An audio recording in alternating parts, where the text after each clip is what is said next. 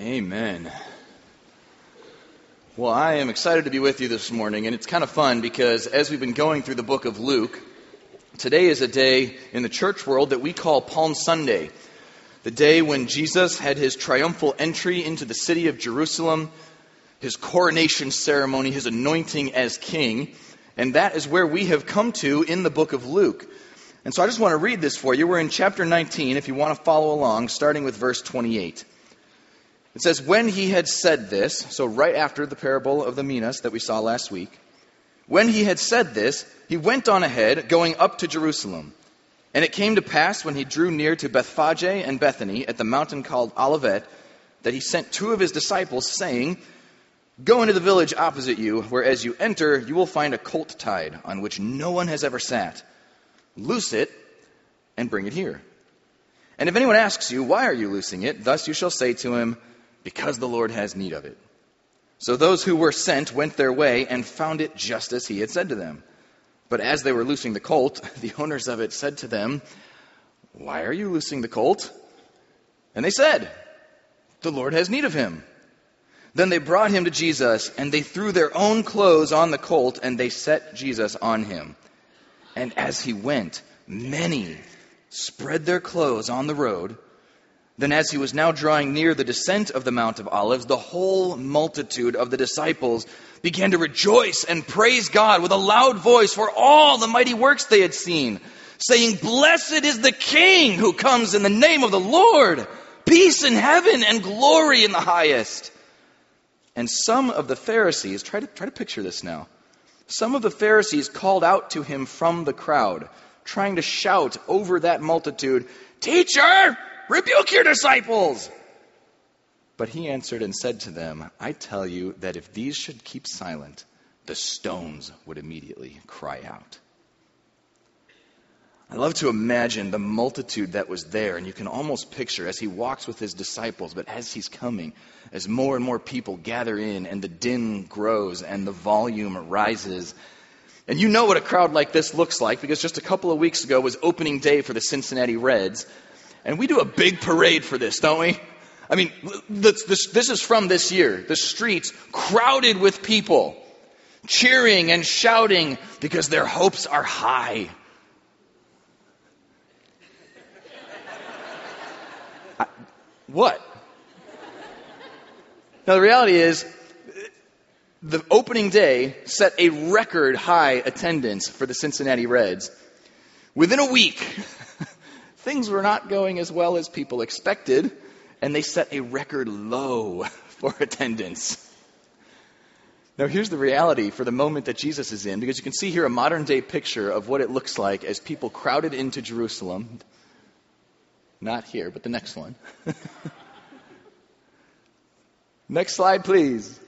Thank you filling the streets with palm branches on what we call Palm Sunday, the triumphal entry of Jesus. And on this day, the multitude was massive. But maybe not unlike the Reds, within a week, it seemed like things weren't going as well as people expected, and a lot of that multitude became a mob. But for today, even though they may not have understood everything they were saying, they were right about who Jesus was. And the historian Josephus tells us that the reason people were gathering is because this was one of their pilgrimage feasts. That three times a year, Jewish people would all gather in Jerusalem, come to the temple to celebrate these specific feasts that God had given them. And so that's why they were coming at this moment in time, and there were a lot of them. Josephus says that they would have had 256,000 lambs sacrificed at these feasts and each lamb was for about 10 people. So that puts you in the range somewhere of two, two and a half million just Jewish people crowding into the city of Jerusalem to celebrate this feast. This one in particular was Passover. So Jesus is coming in on this day, the beginning of the Passover celebration that in his own life would end with the crucifixion and the resurrection. And if we track our dates accurately, we think that this is actually Lamb Selection Day when Jesus rides into town as king. So here's what the crowd did that we want to do today give glory to the king who comes in the name of the Lord. And there's a couple different pictures in this passage that help us to do that. And the first comes almost right away when Jesus gets into town. It says he's near Bethphage and Bethany. Bethphage means house of figs. Bethany is the place where Mary, Martha, and Lazarus lived. So even this multitude would be people who knew that this was the one who had brought their friend Lazarus back from the dead. But when he gets there, Jesus sends his disciples. He says, Go to that village opposite you. You're going to find a colt. All right, so this is a young donkey, one that no one's ever ridden on, and, and bring it to me because the Lord has need of it. So if Jesus is king, if this is like his anointing, his coronation, if he's coming into town in glory and people are singing over him, why a donkey? Why not a war horse? Why not a chariot? I mean, something else, but a donkey. Well, there's a reason for this because a donkey is actually a symbol of royalty. And not just as one of those, like, you know, I think somewhere back in the past, once in a while, there was a guy who did this. No, a donkey was an intentional symbol of royalty when either they were coming in peace or they were being anointed or both. In fact, one historical example of this comes right out of the book of 1 Kings. In 1 Kings chapter 1, David is still alive, but one of his sons is trying to take over the kingdom. But David knows that the kingdom had been promised to Solomon. And so it says in 1 Kings that Zadok the priest, Nathan the prophet, Benaiah the son of Jehoiada, the Cherethites, and the Pelethites went down and had Solomon ride on King David's mule and took him to Gihon. Then Zadok the priest took a horn of oil from the tabernacle and anointed Solomon. So this was the sign and the symbol to the people that this other son is not your king. Solomon is your king. And if you remember, it tells us that David during his kingship was a man of war, but Solomon would be a king of peace. And so Solomon rides in on a donkey to be anointed as the king of peace for God's people. And if you remember about eight chapters ago in Luke chapter 11, verse 31, Jesus told us that one greater than Solomon has appeared. That there is a king here who is mightier and more peaceful, even than Solomon. But it's not just a historical note. The donkey is also a prophetic picture of the king who would come. It says in Zechariah chapter 9, verse 9, Rejoice greatly, O daughter of Zion. Shout, O daughter of Jerusalem. Behold, your king is coming to you. And how will you know? He is just and having salvation, lowly and riding on a donkey. A colt, that's our word, the foal of a donkey. So it's not only historical, but this is prophetic. Because in this moment in Zechariah, this is a proclamation of the coming Messiah. Not just any king, but the King of kings, who would come humbly, lowly, riding on a donkey. So Jesus is making an intentional statement here. Because he asked his disciples, Go and bring me a colt. He knows that this is the moment, this is the time. And for all the times that he's told his followers or told people when he healed them, hey, okay, you say I'm the Christ, but don't talk about it right now because they didn't understand who he was. Even though this multitude may not completely understand who he is and why he was here, this is a moment that he wanted them to know that he is the king. In fact, all four gospels record this moment, and in John chapter 12, it specifically says that Jesus did these things so that when he died and rose again, they would remember that he had done this and that this had been written about him. That a few days from now, when things to be, seem to be going not so well, and they wonder if maybe he was the king after all, they could remember that he is fulfilling prophecy. Because every Jewish person coming into the city would know this prophecy, and they would know that this is a statement of the king. And so the donkey actually gives us an opportunity to bring him glory. In fact, here's something for you. I want you and me to give Jesus glory like a donkey. Sound good? I want you to be a donkey today. Actually, I want you to be a donkey every day. How does that sound? If next time I see you, I say, You are a donkey. But here's what I love about this. As goofy as that sounds, there's so many cool ways that God uses donkeys in the Bible.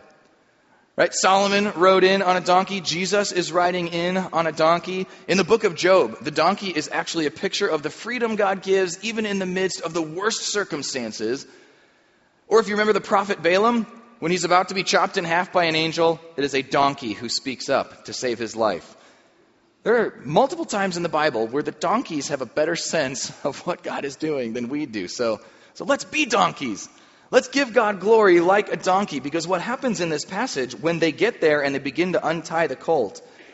Reasonable question from the owners why are you loosing the colt?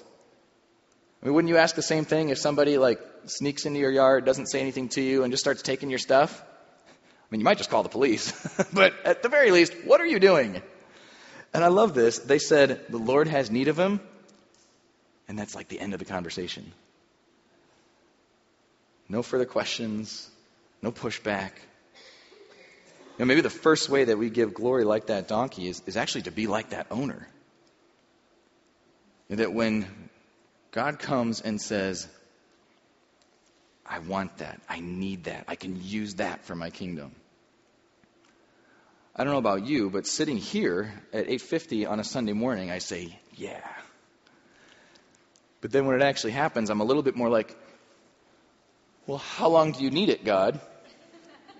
How, how much of it do you need? Can I give you half of my donkey? Can I keep the other half? Or, or can I have it back when you're done? Because I still think it's mine, right? But to have a heart that says, hey, if the Lord has need of it, with my resources, with my time, with my relationships, if the Lord has need of it. Because the other way that we do this is the donkey itself, if you think about what the donkey is doing, the donkey lifts Jesus up so that other people can see that he is the king. Because Jesus was coming to Jerusalem either way, and he could have just walked into town, waved to a couple of people, they would skip the palm branches and, and their cloaks. But he comes in on a donkey on purpose because this shows people that he is King Jesus. So when we give him glory like a donkey, whatever that is for us, whatever that moment where we say, This is for you, we have the opportunity to lift him up so that others can see that he is king. Right? We, we have an opportunity to let him be king over us, that the donkey who has never been ridden lets Jesus sit there but it also lifts him up so that others can see that he is king. And one of the things that I love about this donkey, Exodus 13 talks about laws for the firstborn, and the firstborn animal, person, whatever it is, is always dedicated to God. Unless it's a donkey. If it's a firstborn donkey, it dies. They kill it. Unless it is redeemed by the blood of a sacrificial lamb. I hear that, I start to think, you know, I am not that different than a donkey. Because I would die unless I was redeemed by the blood of a sacrificial lamb. So when we give him glory like a donkey, there's a lot of ways that that can happen, and sometimes it is huge, and sometimes it seems small. Right? Sometimes God asks you for something big, and like the whole world knows about it. You know, it's John the Baptist, it's, it's Paul the Apostle. In our day, maybe it's a Billy Graham, somebody that you say, now, now there's a donkey. I mean, that guy's a donkey. He's lifting Jesus up and everybody knows. But other times, it's an anonymous owner, an anonymous gift. What are their names? We don't know. There's, there's at least two of them, owners. Is it a man? Is it a woman? Is it a husband and a wife who come together and say, We want to do this for King Jesus. But imagine how, for the rest of their lives, even though no one may have known that it was them, they can just rest in the joy of the fact that He used our stuff to show that He's King. And that happens right here in this place all the time. You know, just some of those things that I saw, uh, let's just say even this morning. You, know, you think about the parking attendant who smiles every single week so that this feels like a comfortable place to come and get to know God. Or the East Station teacher who is at the opposite end of this hallway or with our teenagers upstairs right now. The man or the woman who prays that God would use them to speak to our kids. Or maybe it is one of our students who knew what it felt like that somebody welcomed them, and so they've decided they'll be the person who befriends any other student that comes in, whether they know them or not, to help make this a comfortable place for people to get to know God better. You know, it might be the person who goes down to City Gospel Mission, not just to serve a meal, but to share a meal and to find out how to love and care about somebody. And then goes home and donates to City Gospel Mission, and no one ever knows. Gives to a ministry that they care about, and no one ever knows. But they have the joy with their king of celebrating how that gives him rule and authority in their life and impacts his kingdom. Honestly, I, I would invite you to do this because I know so many of you do.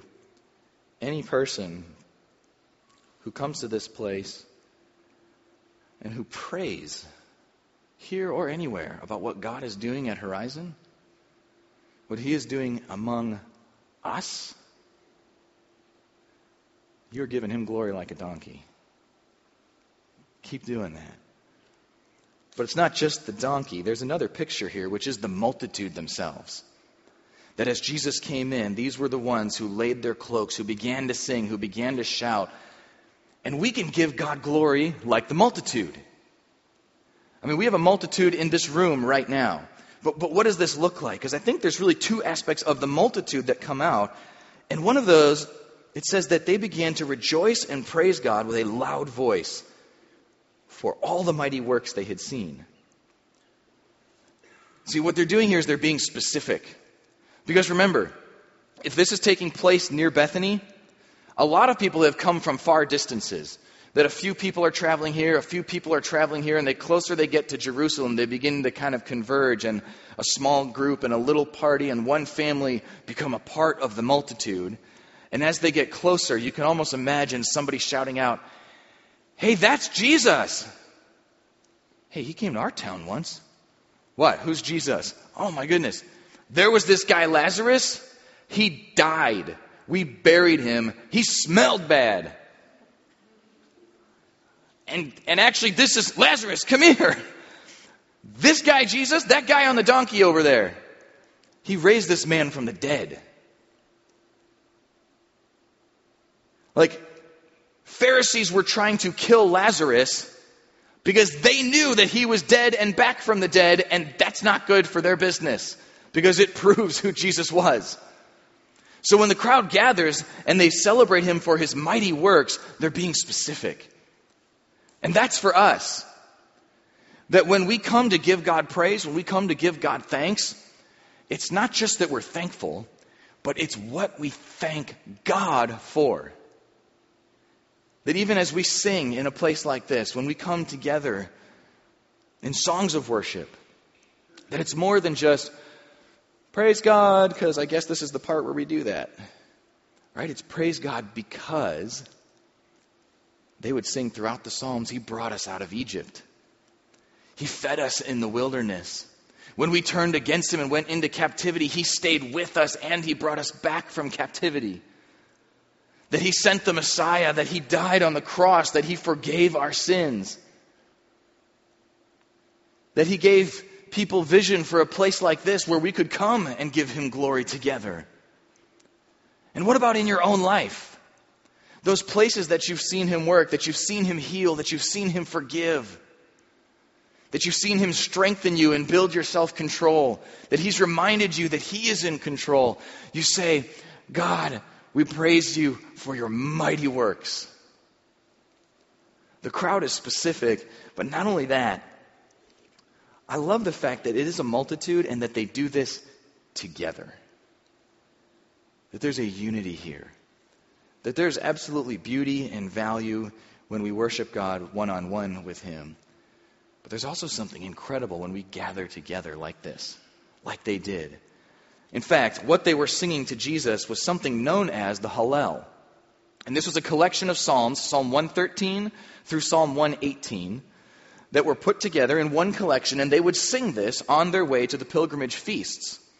And they would sing this again throughout the Passover week as they celebrated this festival. They would sing these songs out of the book of Psalms. And that word Hallel, that's a Hebrew word. You're looking at it. It reads right to left, so that's your, your H, L L. It just means praise. So when you hear the word hallelujah, Hallel Yahweh, praise the Lord. One of those words that you hear all the time that most of the time I think people don't know who they're actually talking to when they just because we often say it just like sweet hallelujah. It means praise Yahweh praise the Lord the King of Kings the Lord of Lords. This is his word when we lift up his glory. And so they took that collection of psalms and said this is our praise. And what's really cool about that is, is that collection gives them a common worship language so no matter what corners of the Roman Empire you're coming from as you approach Jerusalem you're singing Psalm 113, 114, 115, all the way through 118. And as you get closer, you begin to hear voices in the distance. And they're singing it too. And we join in. And as we get closer, we hear more voices. Hey, here's a group. They join together. They're singing it too. And they have a common worship language that they bring before the Lord God in this Hallel. Now, I've got to tell you, if this was a three hour message, I would love to show you everything that is in 113 through 118 out of the book of Psalms. Um, so let's just do that. No, I'm just kidding. but here's what I will tell you, and this will benefit you massively in your personal walk with God, but also in the weeks to come in the book of Luke. I want to give you this assignment for the next week. As we go through this week leading up to Christ's death and leading up to when we come back for Easter for his resurrection celebration, each day this week, read one of those Psalms. Maybe start today with 113 and read it in light of these moments. Think about what it would be like for Jesus and his disciples to sing these in this week leading up to his death and resurrection. I am, I am holding my tongue not to go there because I want you to know the joy of discovery for yourself. that there's so many incredible things because it, it, even tells us in one of the moments of the Last Supper, it says after uh, they sang a hymn, then they went out odds are that these psalms are what they were singing at that meal. In fact, one of those I will spend a few moments on is Psalm 118, the last psalm of this, because this is where the crowd got their lyrics that they sang that day. When they said, Blessed is he who comes in the name of the Lord, that is right out of Psalm 118. That is a messianic declaration that they believe he is the king, he is the Messiah, and he is the Savior.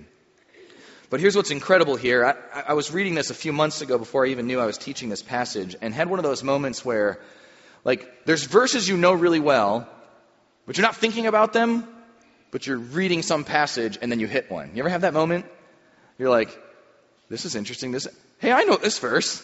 Okay, so that happened to me in Psalm 118. First of all, because blessed is he who comes in the name of the Lord. That's quoted all over the New Testament because of this Palm Sunday, because of this triumphal entry. But there's more here. You know this one? The stone which the builders rejected has become the chief cornerstone. Also from Psalm 118, quoted all over the New Testament, because Jesus, who is about to be rejected, is the stone that lays the foundation for all of salvation. Or how about this one? This is the day the Lord has made. We will rejoice and be glad in it. All of these come from Psalm 118, and all three of those are actually in this six verse block that you're looking at right here. So imagine the crowd singing these words I will praise you, that's God, for you have answered me and have become my salvation. The stone which the builders rejected has become the chief cornerstone. Now think about that. Jesus singing that on the way to the place where he is going to be rejected, beaten, and killed. And the next line he would sing is, This was the Lord's doing. This was the plan all along, and it is marvelous in our eyes.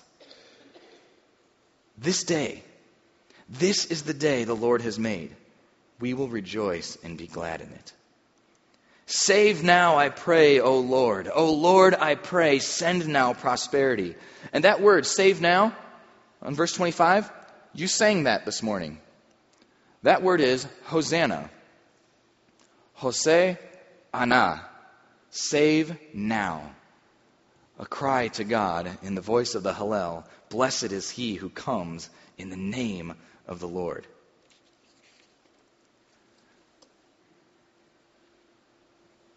Everyone could sing these words, everyone could share this worship language.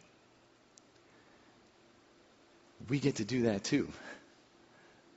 Right here, in this place, when we sing, when we share these words, there's a unity that that creates that you can't find anywhere else.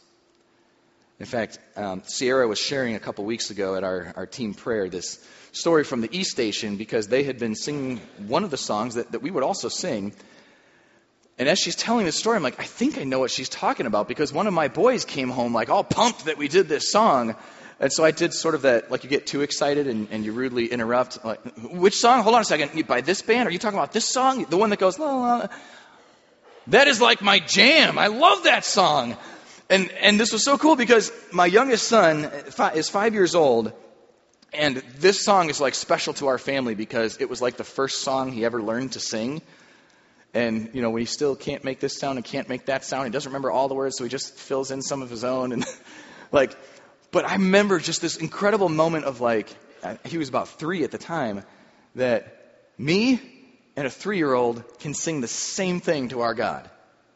And so when she shared this, it was just like, man, like our kids and our students, they sing what we sing. Like we share that with them. And not only that, when we sing it in this place, it's not just this room, it's not just this building, it's across this city. When you sing something like, Hosanna, your voice is unified across the globe with people who know him as King Jesus but not just across the globe. When you sing something like Hosanna, when you sing from the Hallel, when we come to this place and we sing songs about who God is and to God for what He's done, your voice is unified across history. That thousands and millions and billions of people who trusted God have sung Hosanna for ages past and will for ages to come and Revelation even tells us that we will again wave palm branches before him as we sing with the elders and the church and the angels in his presence. Yeah. A common worship language. To be on the same words with each other at the same time. One of the things I love about uh, a group that I'm in is we, we take this message on the weekend and we just talk about it again later in the week. You know, to be in the same book, on the same page, at the same time as other people in this community to share that. And so I would encourage you because I know that we all potentially have different musical styles, and yet we can have a common worship language. Like there was a really narrow window of time. You know what ska music is? I heard one, yeah. I see a head nodding. There was this really small window of time from like 1992 to 1996 maybe 94, where ska music was like, at, least in my junior high, that was huge. and it's basically punk music with a brass section. But there was this Christian ska band that I still listen to almost every day, and that is like, that's like my personal worship language. When, when me and God are singing, that's what I'm singing. Probably not for this room, probably not for you guys. I don't know. If, if you're interested, come and talk to me, but. but what I love is we have some of these songs that when we share them together, the words that are in them, when they come right out of Scripture, it doesn't matter what kind of music it's set to, we're singing unified before our God. And I know that it's hard to get to this room on time because I think every week my wife and I are like, oh my goodness, the first song is starting because we're still trying to check in kids and get down here. But I would tell you, we want you in here. We do. I don't, I don't mean like we on the, I mean we. We need that from you. We need that with you, that we share that unity together when we worship our God that we come in this place for our Hallel because when we do that, we give the highest glory to King Jesus. When we do that together, when we glorify him like a donkey, like the multitude, we give the highest glory to King Jesus. In fact, for his entire life, you can bring up that next slide. For his entire life, the proclamation that he was going to be king has been spoken over him. This is what the angel told Mary when she was pregnant. You are going to give birth to the king. He will sit on the throne of his father David, and of his kingdom there will be no end. He is King Jesus. That's why the crowd, in those words in 1938, they say, Blessed is the King who comes in the name of the Lord. Peace in heaven and glory in the highest. That first phrase, Blessed is the King who comes in the name of the Lord, is a messianic statement. Not just any king, but the King who comes in the name of the Lord. Right out of Psalm 118. And this is the crowd saying, We believe that you are the Savior. Now, as we mentioned, within a week, I mean, we don't know. We don't have a list of names. How many of this multitude joined the mob that were calling for his life because they thought he was a king who would conquer Rome? But their second line, they sang it themselves, actually tells us why he was here peace in heaven and glory in the highest. Glory in the highest is reserved for God alone. But you see, in the Roman Empire, it's different for us. You know, we live in a democracy, we vote for things, and, and people you know, believe what you want to believe. But they lived in an empire that was working on global domination and said that they had one king, and that was Caesar. So you walk into that place. I believe that Jesus is king. That's not sort of like a cool spiritual metaphor. Right? That's a statement of commitment. That's a statement of alignment. That I'm going to look at my life and submit everything here. And if it goes against what Caesar says, well, Caesar's not my king. Jesus is my king. I make my decisions based on Jesus. I change my life based on Jesus.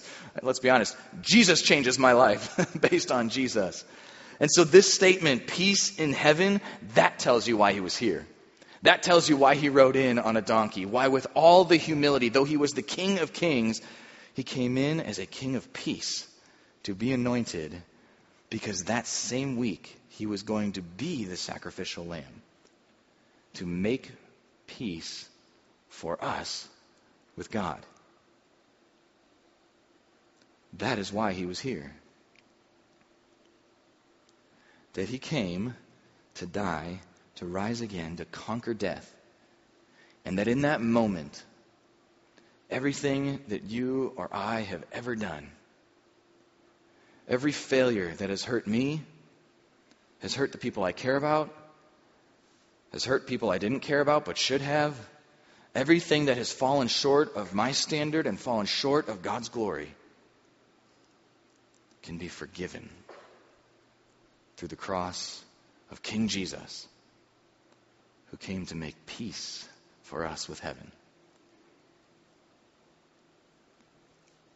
So I ask myself this question, and I would ask you too. Do you know him as King Jesus? Does he sit on the throne in your life? Are you the donkey that when he tries to sit down, you, you kind of scoot forward a little bit because you're not quite ready for that? or do you lift him up as king and let others see that he is king? Is he king of your finances? Is he king of your alone time? Is he king in your relationships? Do you talk to him every day about what he wants for his kingdom and how we serve him? Because there were some in the crowd, as we saw, who did not see him as king. They had the choice to either rejoice or reject.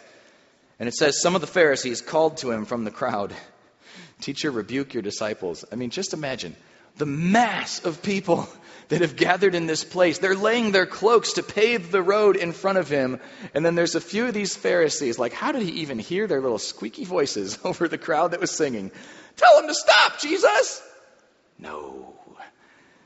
He answered and said, I tell you, if these should keep silent, the stones would immediately cry out.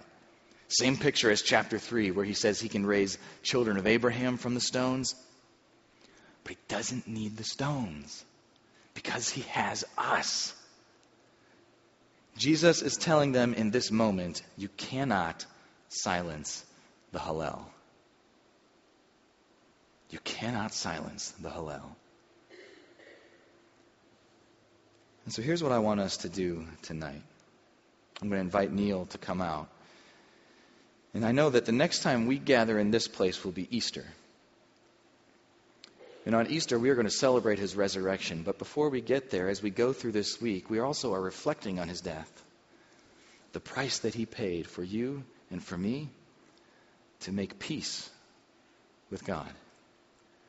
And so I want to give you just a minute right now in the presence of King Jesus, in the presence of the Lord, to just think on his death, to think on the reason that he rode in as a king, to think on the moment that we celebrate him as the multitude, and to stay in that moment.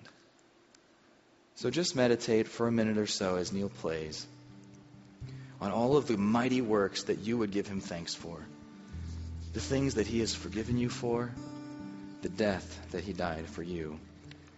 And then we'll close with our own Hallel.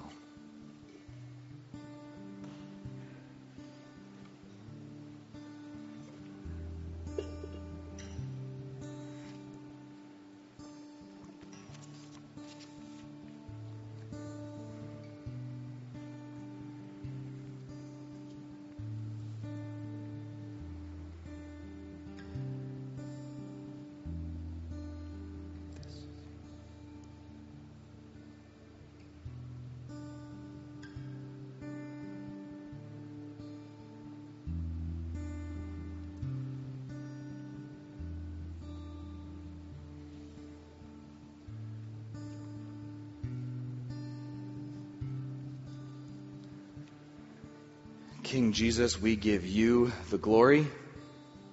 We give you the highest glory. And we thank you for being our King of peace. Hear us now, Jesus, as we sing our Hallel to you. Would you stand with us as we close with this chorus?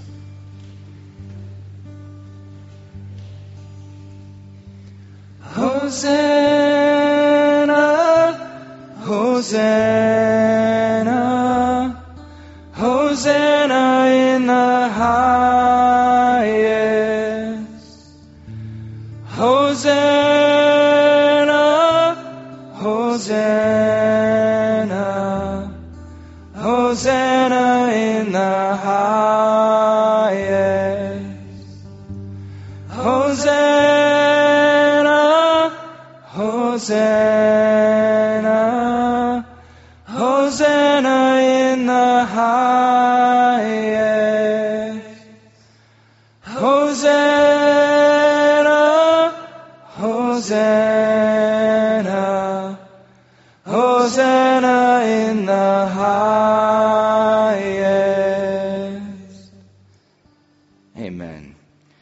would you please join us again next week as we do celebrate Easter and his resurrection?